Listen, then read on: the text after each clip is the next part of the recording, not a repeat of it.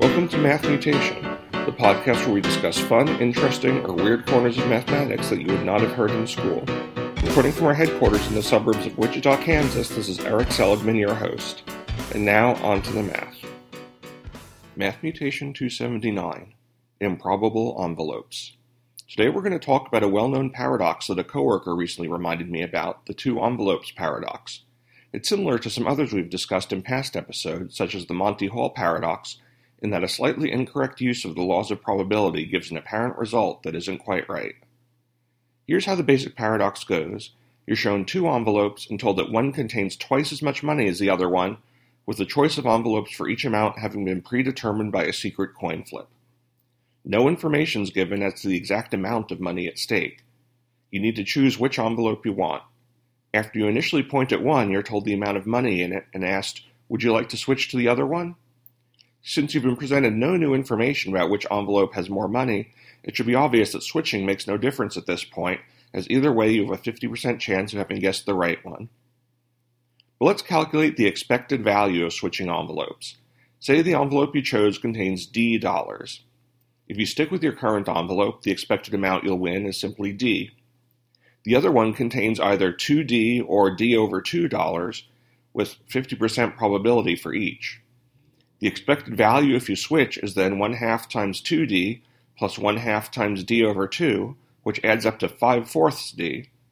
Thus, your expected winnings if you switch are greater than the D you would gain from your first choice, and you should always switch.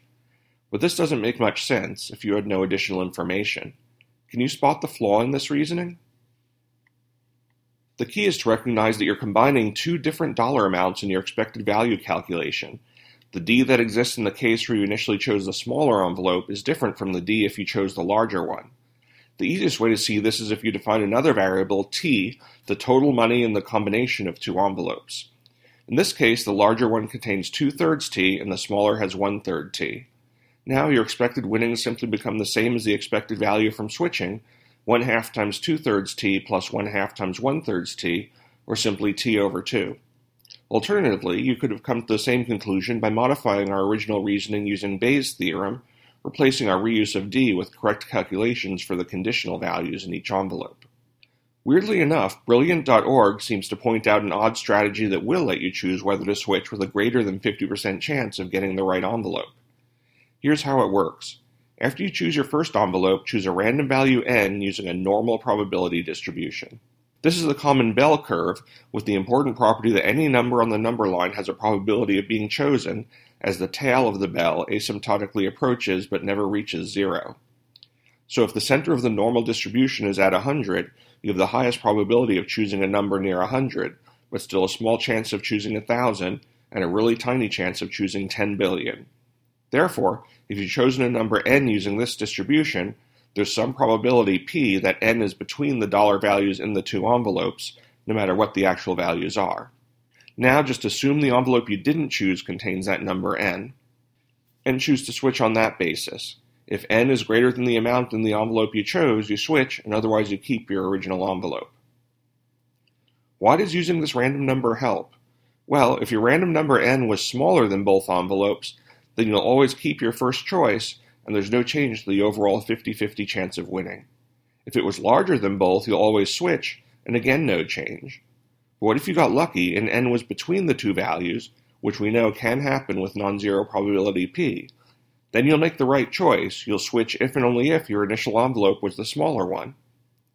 Thus, with probability p, the chance of n being in this lucky interval, you'll be guaranteed a win, while the rest of the time you have the original odds, so your overall chance of winning is 1 half times 1 minus p plus 1 times p, which is slightly greater than a half. Something seems fishy about this reasoning, but I can't spot an obvious error. I remember also hearing about this solution from a professor back in grad school, and periodically tried searching the web for a refutation, but so far haven't found one. Of course, with no information about the actual value of p, this edge can be unpredictably small, so it's probably of no real value in practical cases. There also seems to be a philosophical challenge here. How meaningful is an unpredictable bonus to your odds of an unknowable amount? I'll be interested to hear if any of you out there have some more insight into the problem or pointers to further discussions of this bizarre probability trick.